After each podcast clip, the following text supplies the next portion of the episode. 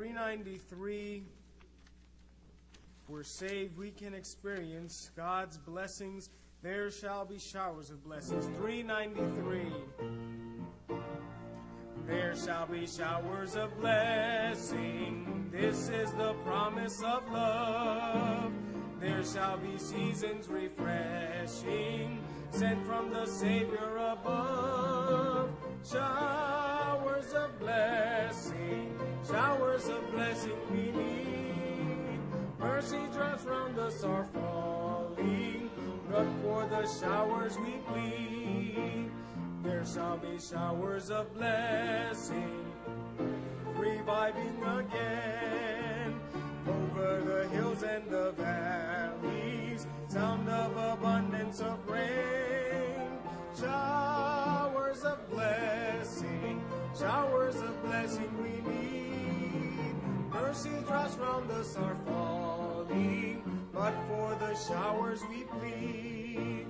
There shall be showers of blessing, send them upon us, O Lord. Grant us now a refreshing. Come and now honor thy word. Showers of blessing, showers of blessing we need. Mercy drops round us are falling, but for the showers we plead. There shall be showers of blessing, oh, that today they might fall. Now, as to God we're confessing, now as on Jesus we call. Showers of blessing, showers of blessing we need. Mercy drops from the are falling, but for the showers we plead. There shall be showers of blessing if we but trust and obey. There shall be seasons refreshing if we let God have His way. Showers of blessing, showers of blessing we need. Mercy drops from us are falling, but for the showers we plead. Amen. And let's do one more song, 515. We need to stay near the cross. Amen. 515.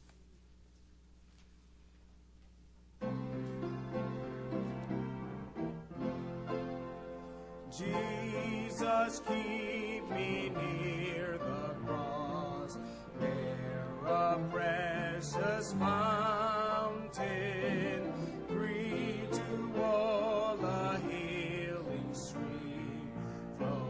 from Calvary's mountain. In the cross, in the cross, be my glory ever. Till my raptured soul shall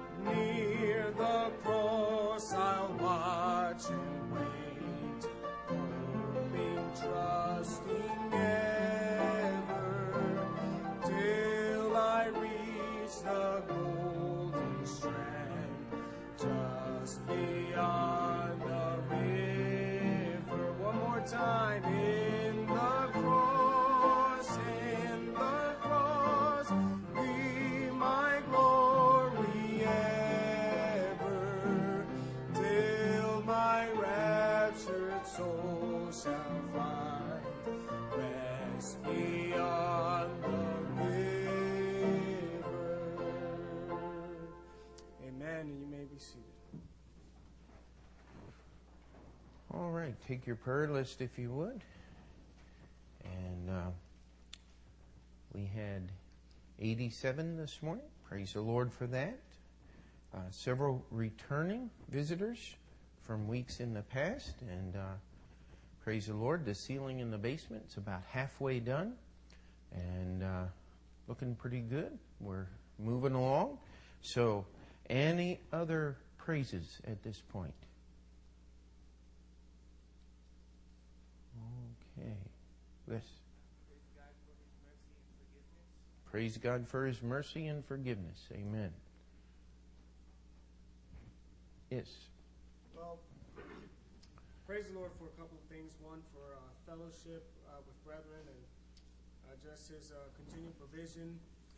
Uh, at men's prayer meeting about a week ago, I had uh, mentioned that um, we had gotten some bad news at work with our contract not being renewed for our program. But this week, I went to a meeting and you know they're still talking about stuff, and I just praise the Lord because there might be an opportunity for them to. Um, uh, just allocate some funds to, to our program so that we can continue to, to at least run for another year or so afterwards. So I praise the Lord for that because he, he still provides in spite of, you know, everything else. So I'm just thankful for his provision. Bless him. Amen. All right. Any other praises?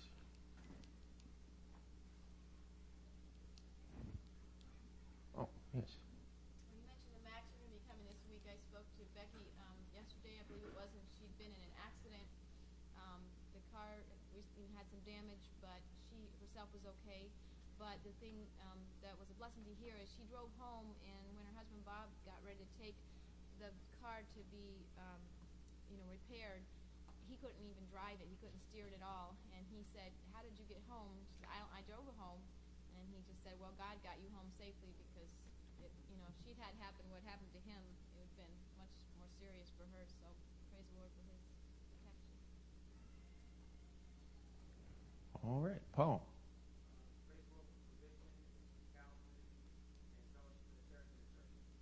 Okay. Stephen? Okay, good children's church. Question is, were you good in children's church? All right.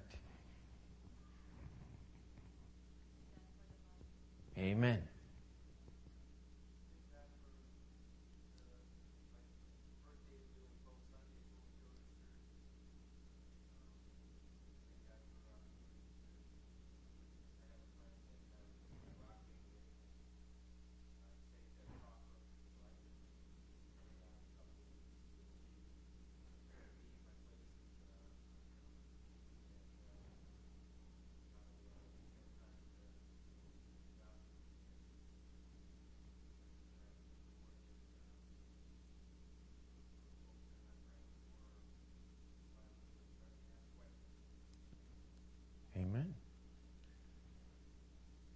I don't if anybody's been watching, but there's been more deaf people almost every week. And praise the Lord for that. Uh, Brother George. Amen.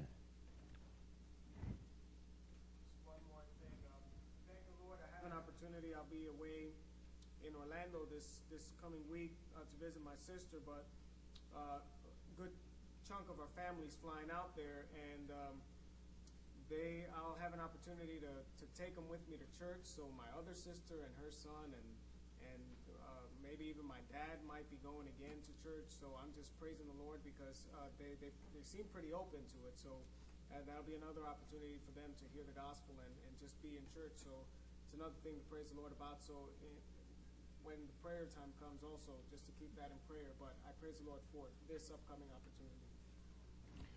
Amen. All right, let's pray. Oh, did you, did you have one?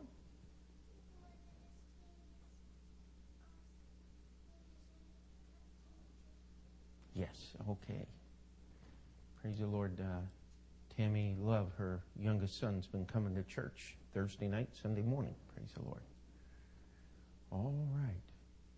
Let's pray.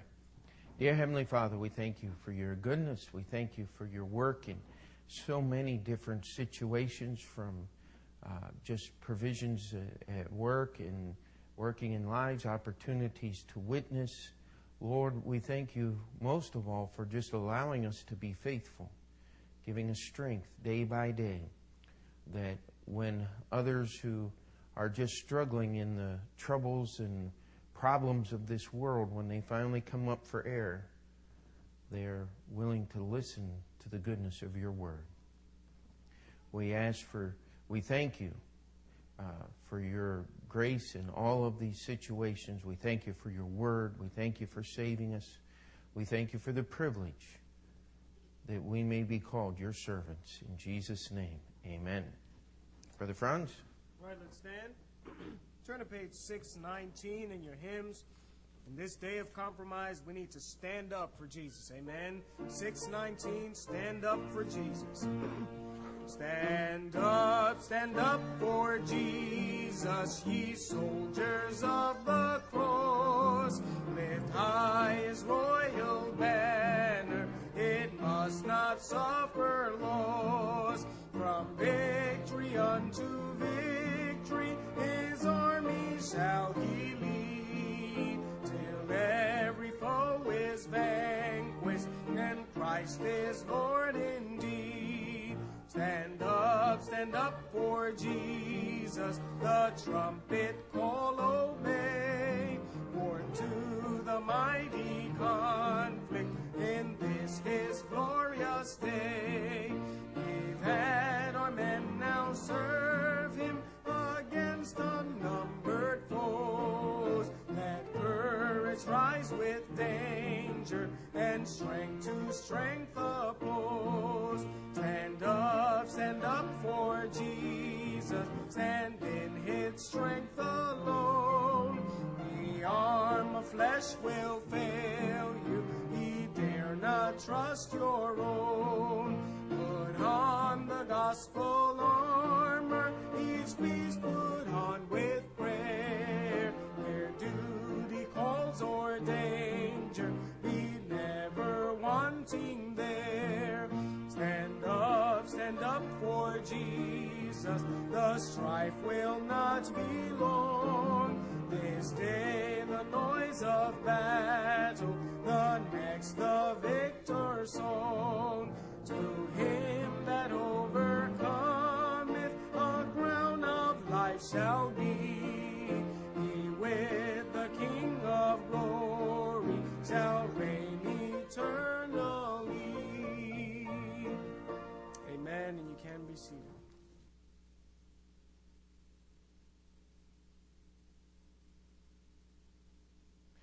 Take your Bibles and turn to Luke chapter 14. Luke chapter 14.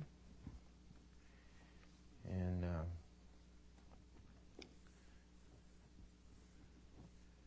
we're just going to, we may spend next couple of weeks in this chapter, but right now I just want us to uh, take an overview of uh, the entire chapter here. And this is quite an interesting chapter. Recently was at a preacher's meeting, and the uh, theme of the meeting was verse 23 go out into the highways and hedges and compel them uh, to come in that my house may be filled.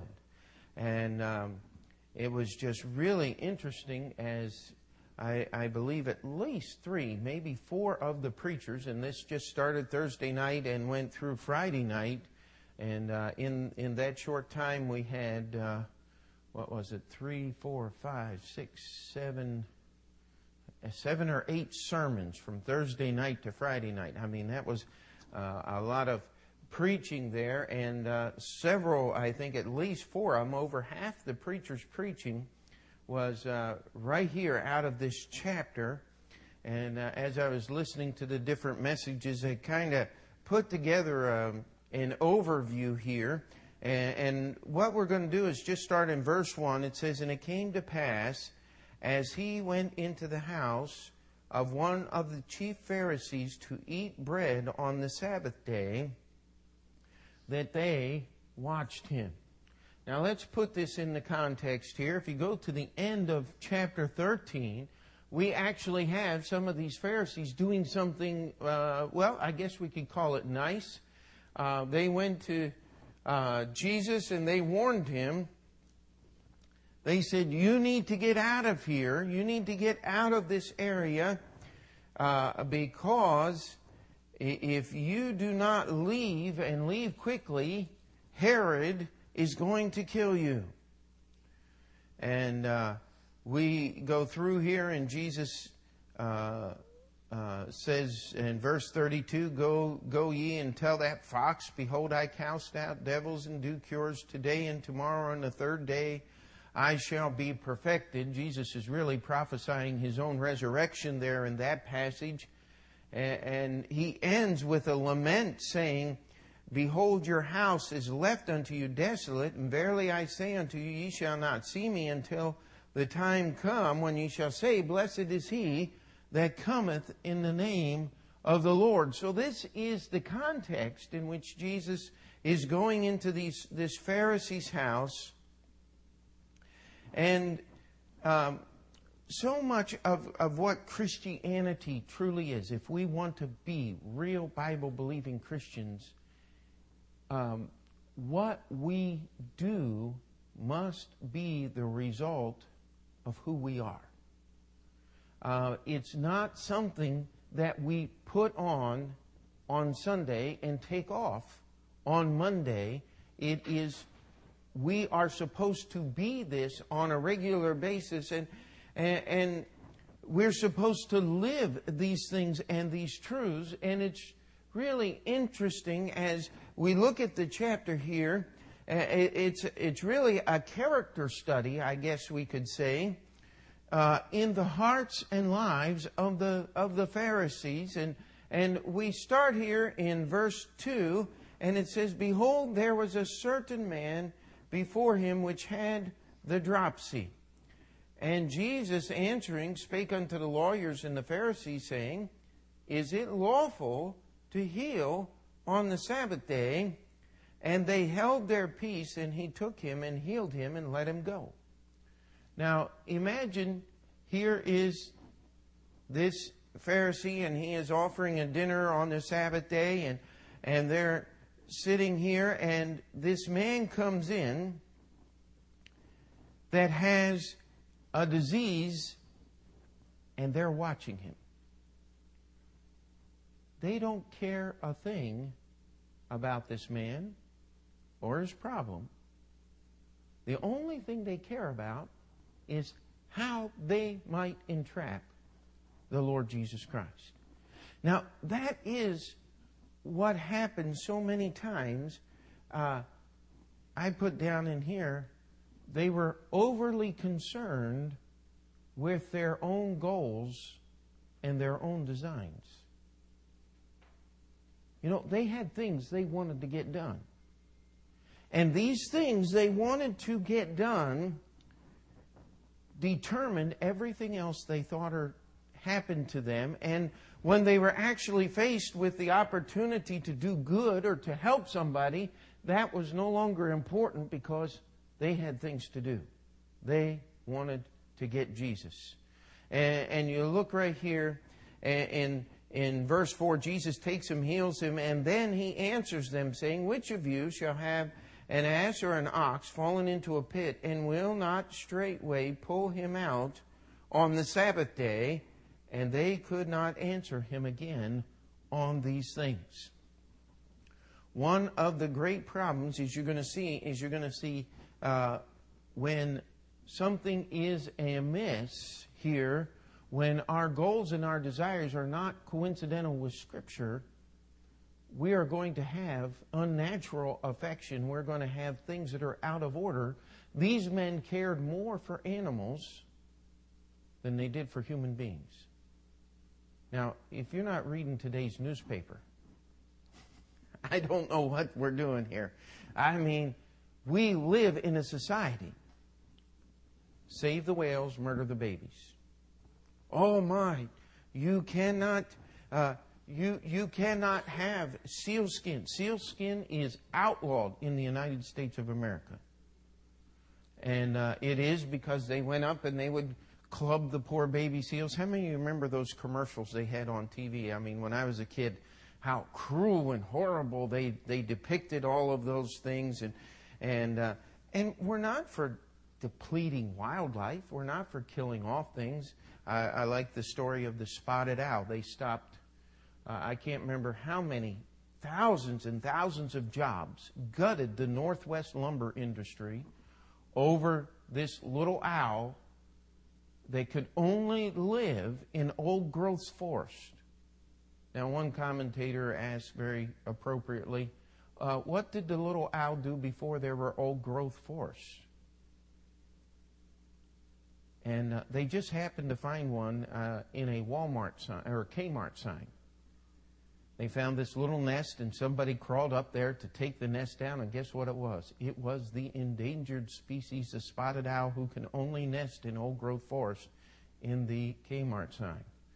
And uh, just goes to show you people, when, when they get out of sorts, you wonder why we live in such a crazy world. It's because we are looking for the wrong thing we live in a goal oriented society, do we not? And, you know, if, if you have, if you're not trying to accomplish it, if you're not trying to accomplish anything, if you have no goals set in your life, uh, uh, you'll probably attain them, right? Uh, somebody said, if you don't know where you're going, how will you know when you get there? And it, it's not this meaningless, aimless, approach to life where we're just trying to meander through. But if we're more concerned over what we're trying to do than what God is trying to do, that's what leads to all of these really strange things going on around us.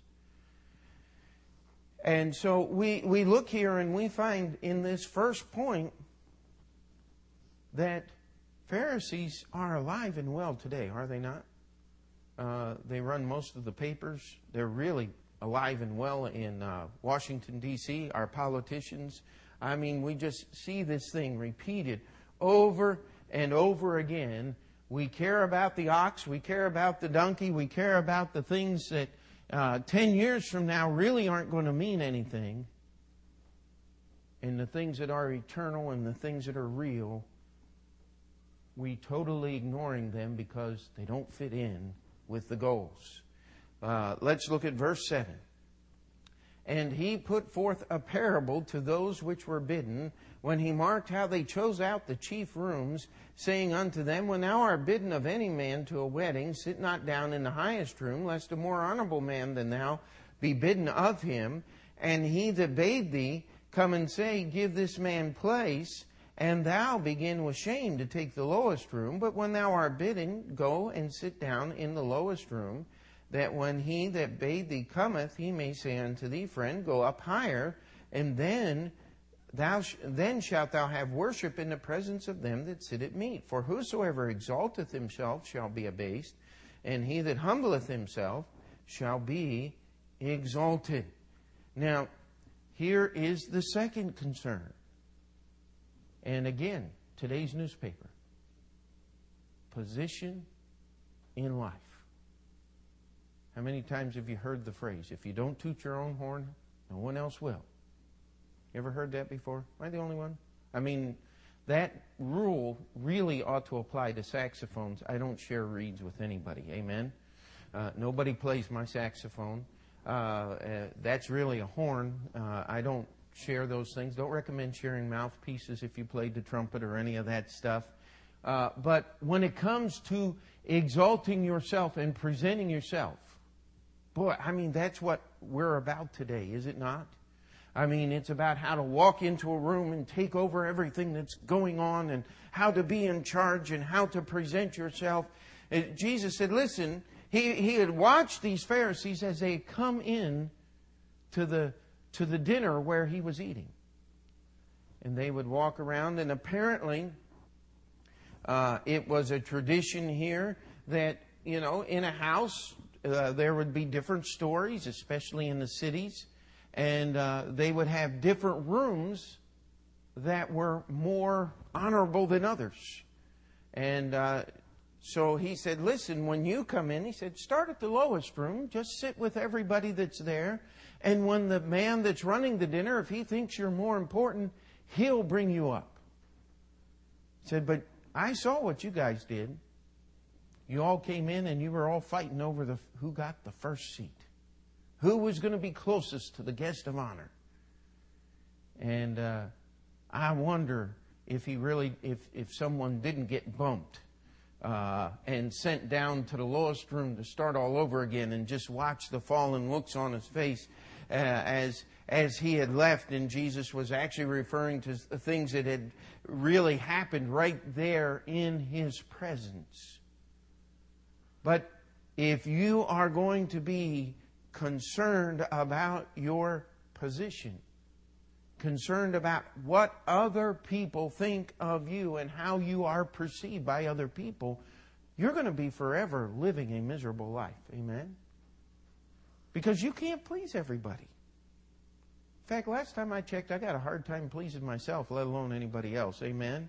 And, and really, the only one we ought to be concerned pleasing is the Lord Jesus Christ. And you know, last time I checked, he wasn't at all impressed where you sat at the dinner table. Uh, what position you had when you went to a banquet. He, he just not concerned at all about those things. And so, uh, again, here's what the Pharisees were concerned about. Number one, they were more concerned about animals than they were about souls. Boy, every time I read that, I, uh, for lack of a better term, we called her the cat lady. She used to live right here on the block. And, and she, I mean, she, would, she thought I was the meanest man in the world because she would feed, and this is what she called them, the homeless cats. And, and I even made the statement to her one time. I said, I believe you're more concerned about these cats than you are your own soul. She said, I am. She said, because I believe if I take care of these cats, this is part of what God's going to reward me with heaven went for. And I said, it doesn't work that way. Well, I don't care what you think.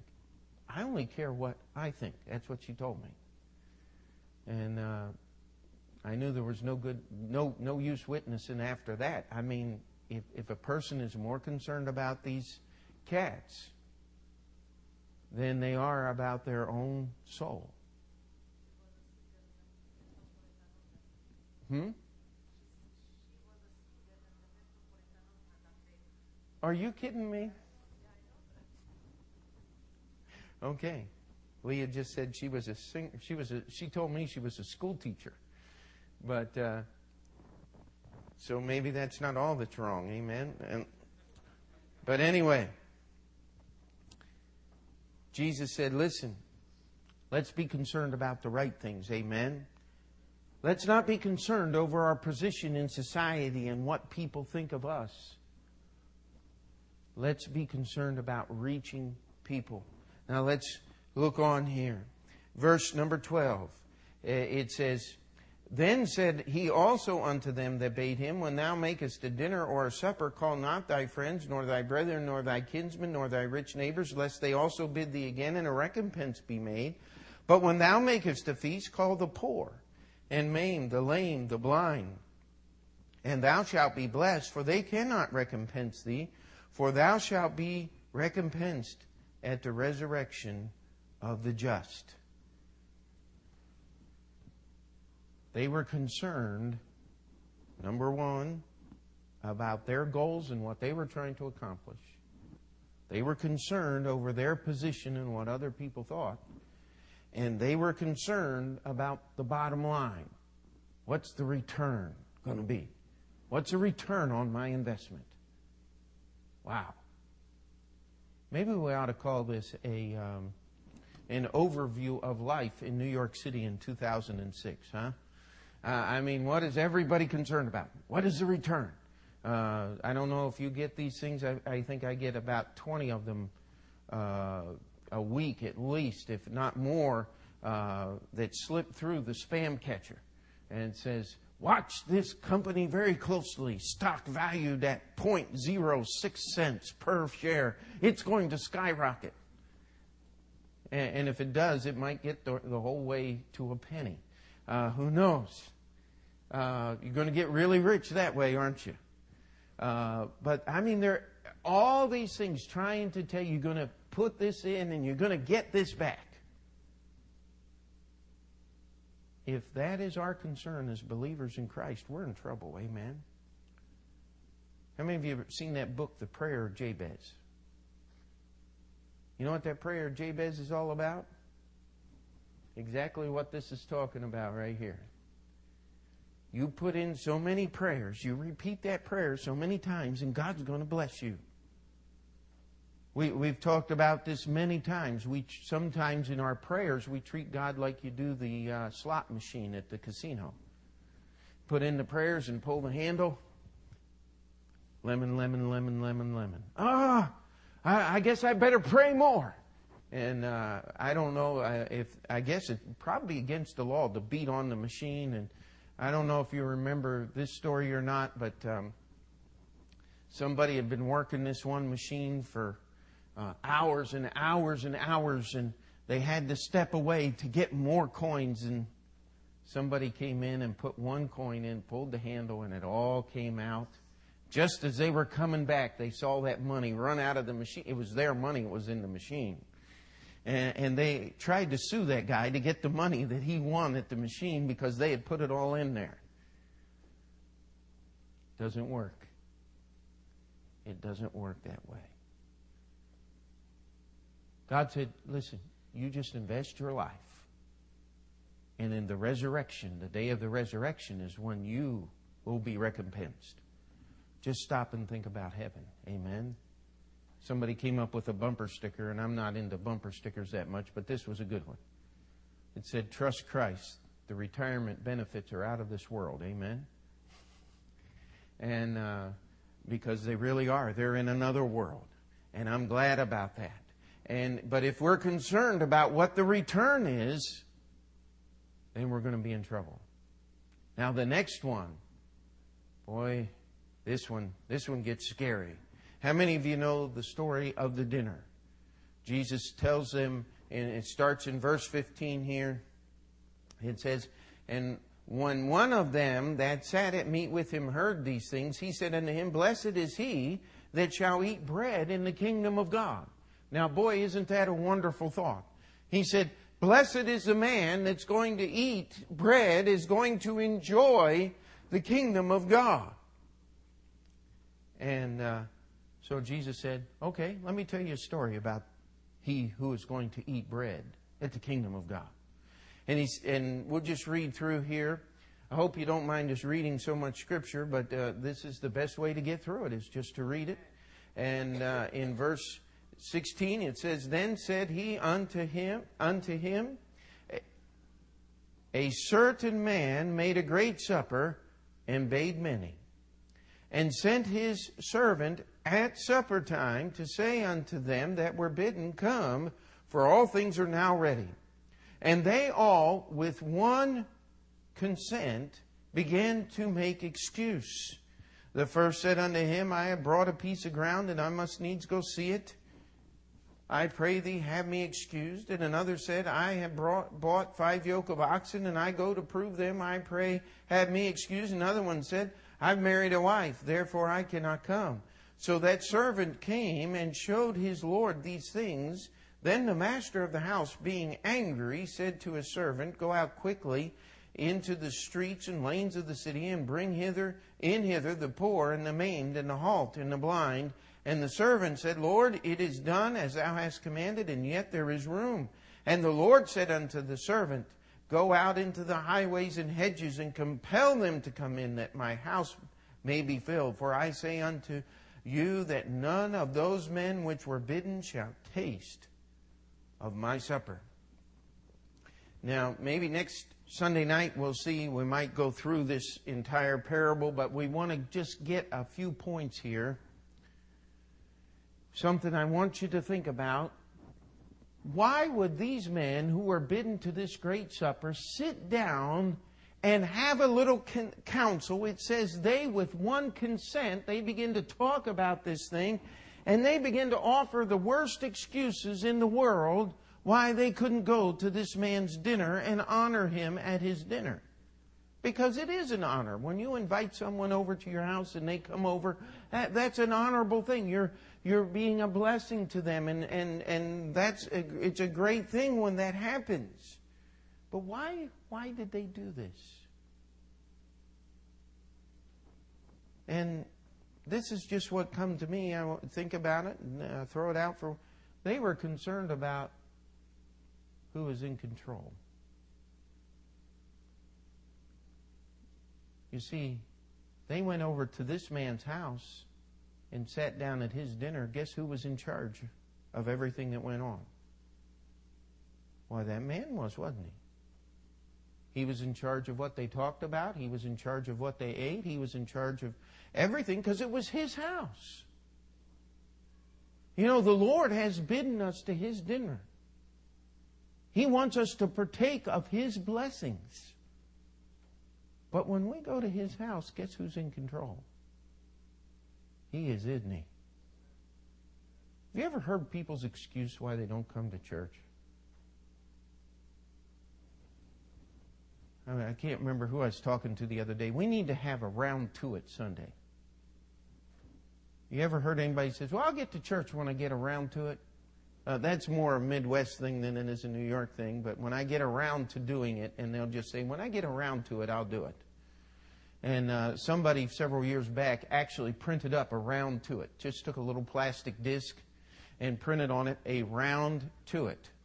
And so you can pass those out and said, now, if you ever plan on coming to church when you get around to it, I got one for you right here. Here's a round to it. Now you come to church. and uh, if I can find somebody prints those things, we'll do that this fall. Amen. We'll just have a round to it Sunday. And we'll have a lot of fun playing with the minds of all these New Yorkers that have no idea what's going on. What's around to it? Uh, but, uh, you know, there's, there's a lot of enjoyment in serving God. Amen. And, uh, but I, I, believe the real issue here, and, and, and we'll talk about those excuses, Lord willing, at a later date and some of the reasons that were going on here. But they were concerned about who was in control. And that's why they were watching Jesus. Amen? They were trying to entrap him because they didn't want him to be in control because they were the Pharisees. They were the teachers. They were the ones who were in charge of the temple. They were the ones who were supposed to control what was going on. Not this hick from the sticks from Galilee, not this guy that never went to our schools, not this guy that never learned in our college. We don't understand what's going on here, why he has to make this big deal and change all of these things. Now, how many of you have ever heard the word or used the word control freak? Well, my boss is just a control freak. Oh, there's a lot of them out there. My dad is a control freak. My kids can say that honestly because their dad is a control freak. I want to know where they are. I want to know what they're doing. And I want to know what they're thinking. When my son looks at me and says, Dad, how do you know what I'm thinking? Well, it's real easy. I'm your dad. I know. And, uh, but isn't that what the Lord wants to do with our lives? What did he say in the Sermon on the Mount? He said, I'm not near as concerned with what you're doing with your hands as what you're doing in your heart. Because what you're doing in your heart is going to eventually work its way out to your hands and your feet. He said that's why you don't hate. If you don't if you never hate anybody, you'll never commit murder. Do you ever think about that? You've got to hate first. If you're not lusting in your heart, you'll never commit adultery. You've got to do it in here before you do it out here. Jesus said, I'm concerned with what's going on. Who's in control? I remember dealing with a man many years ago. He was in his 80s actually at the time, and he was invalided home, and and uh, it was uh, his, we just called him Uncle Timmy. Actually, he was Nora Daniel's uncle, but the church we prayed for Uncle Timmy, and and that, I mean he was everybody's uncle basically. I mean, and and but he was just months before he died, literally we were talking. I said, you know, a lot of people are like that guy in the old Western movies falling off the edge of the cliff and he's holding on to that little root that's just sticking out and it's pulling out. And he's watching that root pull out and he's looking down uh, the, the steep cliff to the valley below and he knows that if he doesn't let go and get a hold of something else, he's not going to make it. Now, in the movies, somebody always drops a rope, and there you see him with one hand on the root and the other hand on the rope, and then both hands on the rope, and he gets pulled to safety if he's a good guy. If he's a bad guy, he, he falls off the cliff and dies. But do you know in real life, if that were you hanging on to that root, nine out of ten people would hold that root the whole way to the bottom of the valley, never let go, even though safety is right beside him because your mind won't allow you to let go of that slipping root to grab a hold of the rope that'll save your life. Most of us could not do that if we were put in that situation. Our mind wouldn't let us. We, we're holding on to what we got. At least I have this. And how many people do we know will not give the control of their life to the Lord Jesus Christ? They're holding on to the slipping roots of this world. What were the Pharisees doing? Exactly that. They were just holding on for dear life. Uh, we've got our traditions. We've got our program. How many times have you heard, I've got my church? I mean, all of the excuses. You can't be too concerned with who's in control unless it's the Lord Jesus Christ. Amen. Because look at the next one. It just follows the same theme. Verse 25. It says, and they and there went great multitudes with him, and he turned and said unto them, If any man come to me and hate not his father and his mother and his wife and, and wife and children and brethren and sisters, yea, and his own life also, he cannot be my disciple. And whosoever doth not bear his cross and come after me cannot be my disciple. Now, those are pretty harsh words. And, and we've been through these before, and we might go through them again as we're going through here. You mean Jesus actually says, I've got to hate my wife in order to serve him? But, but he says, if you're going to be right with God, you've got to love and take care of your wife. Read Galatians chapter 5. I mean, that seems to be a real contradiction there. Well, it, it's easiest to explain, simplest when you come down to the last one. It says, in his own life also. How can you hate your own life? By giving it fully to the control of the Lord Jesus Christ, by stopping making your own decisions. Amen? I mean, it just kind of wraps up everything that's been talked about so far. What are your goals? What is your position? What's going to be your return on your investment? Who is in control? All of those things you've got to turn over. And let me tell you, if you don't learn to hate your own decision making process, you'll never be able to turn that decision making process over to the Lord Jesus Christ. How many times have we said, Everything I have done in my life, I made a mess of, but what I let the Lord Jesus Christ do, He made it right. Amen? That's what He's talking about here.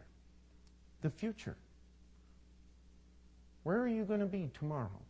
You know, we do not know what's going to happen 10 minutes from now. But the Lord does. So why can't we just give it all to Him?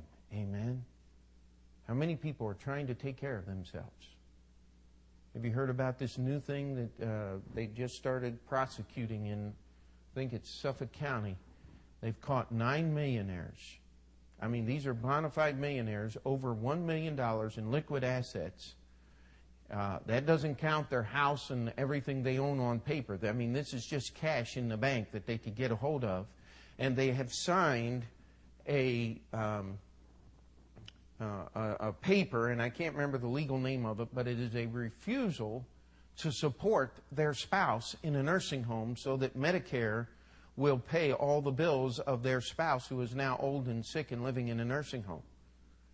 And uh, the Attorney General of that county has just prosecuted nine of those people.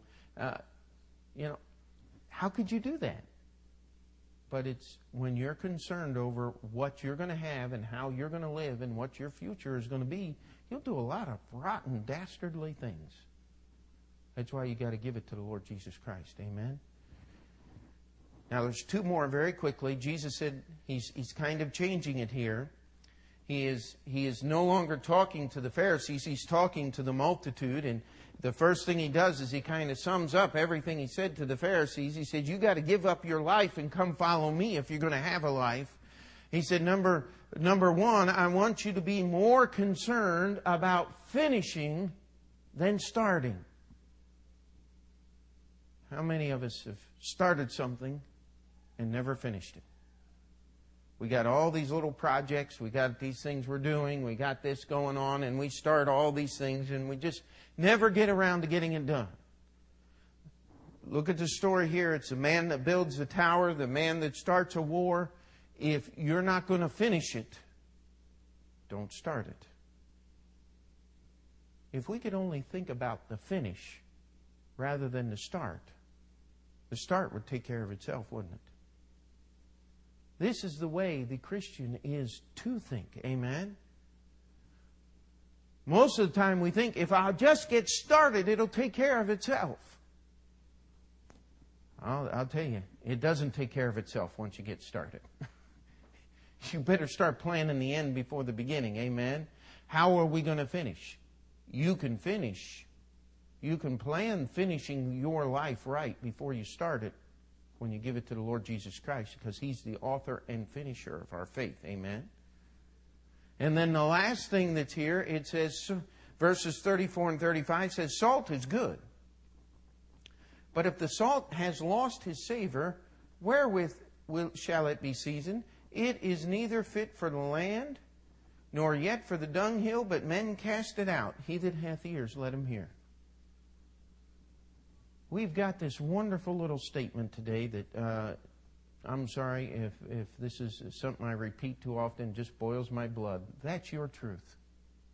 Oh, I just hate that. Because you can't have a personal truth. The definition of truth is it's not personal, it's universal, it's there. I mean, if I stepped out off the end of this platform, guess what I'm going to do? I'm going to hit the floor down there. That is a universal truth. I don't care who steps off this platform, uh, unless you put rockets on the bottom of your shoes or some kind of, device that's going to cushion you. You are uh, you are going to go down to the next level. There's this little thing called gravity, and, and gravity is not kind. Uh, the higher up you are, the harder you hit when you fall. When you finally meet whatever's at the bottom, and it says soul is good. You know, truth is a good thing. But watered down truth is less than worthless. What can you do with bad salt? Have you ever gone into the cupboard and pulled the salt shaker out? and there's just this one big crystal of salt in the bottom of the salt shaker. Somehow got a little bit of humidity in there and it just all melted together. I mean, it's worthless. It's, it's worse than worthless.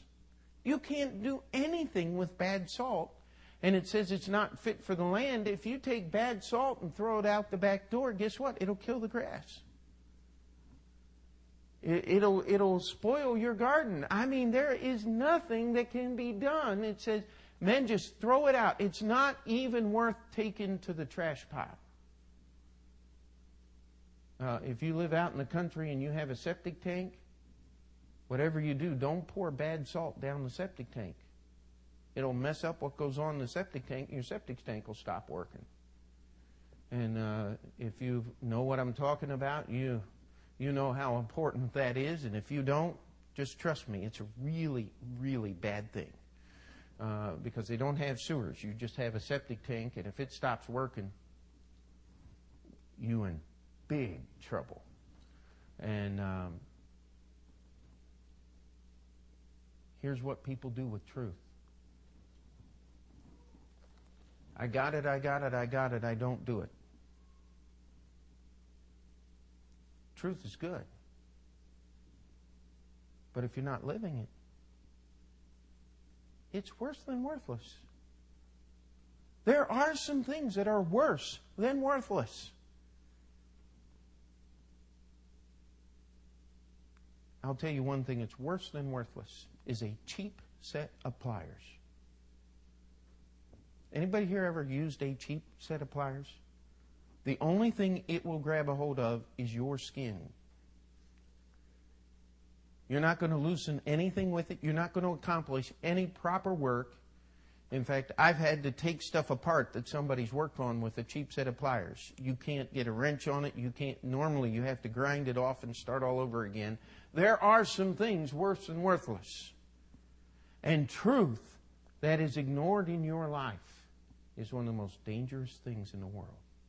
And that's how Jesus finishes this chapter. Boy, isn't that the society in which we live? Sometimes it helps us just to look at what's going on around us so that we can say, hey, I don't want to be a part of that. I want to live God's way. All God's people said, let's pray.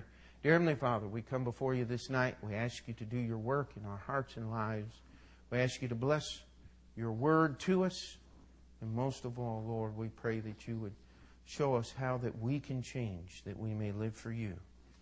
In Jesus' name, amen. Let's just take a moment, keep our heads bowed, and if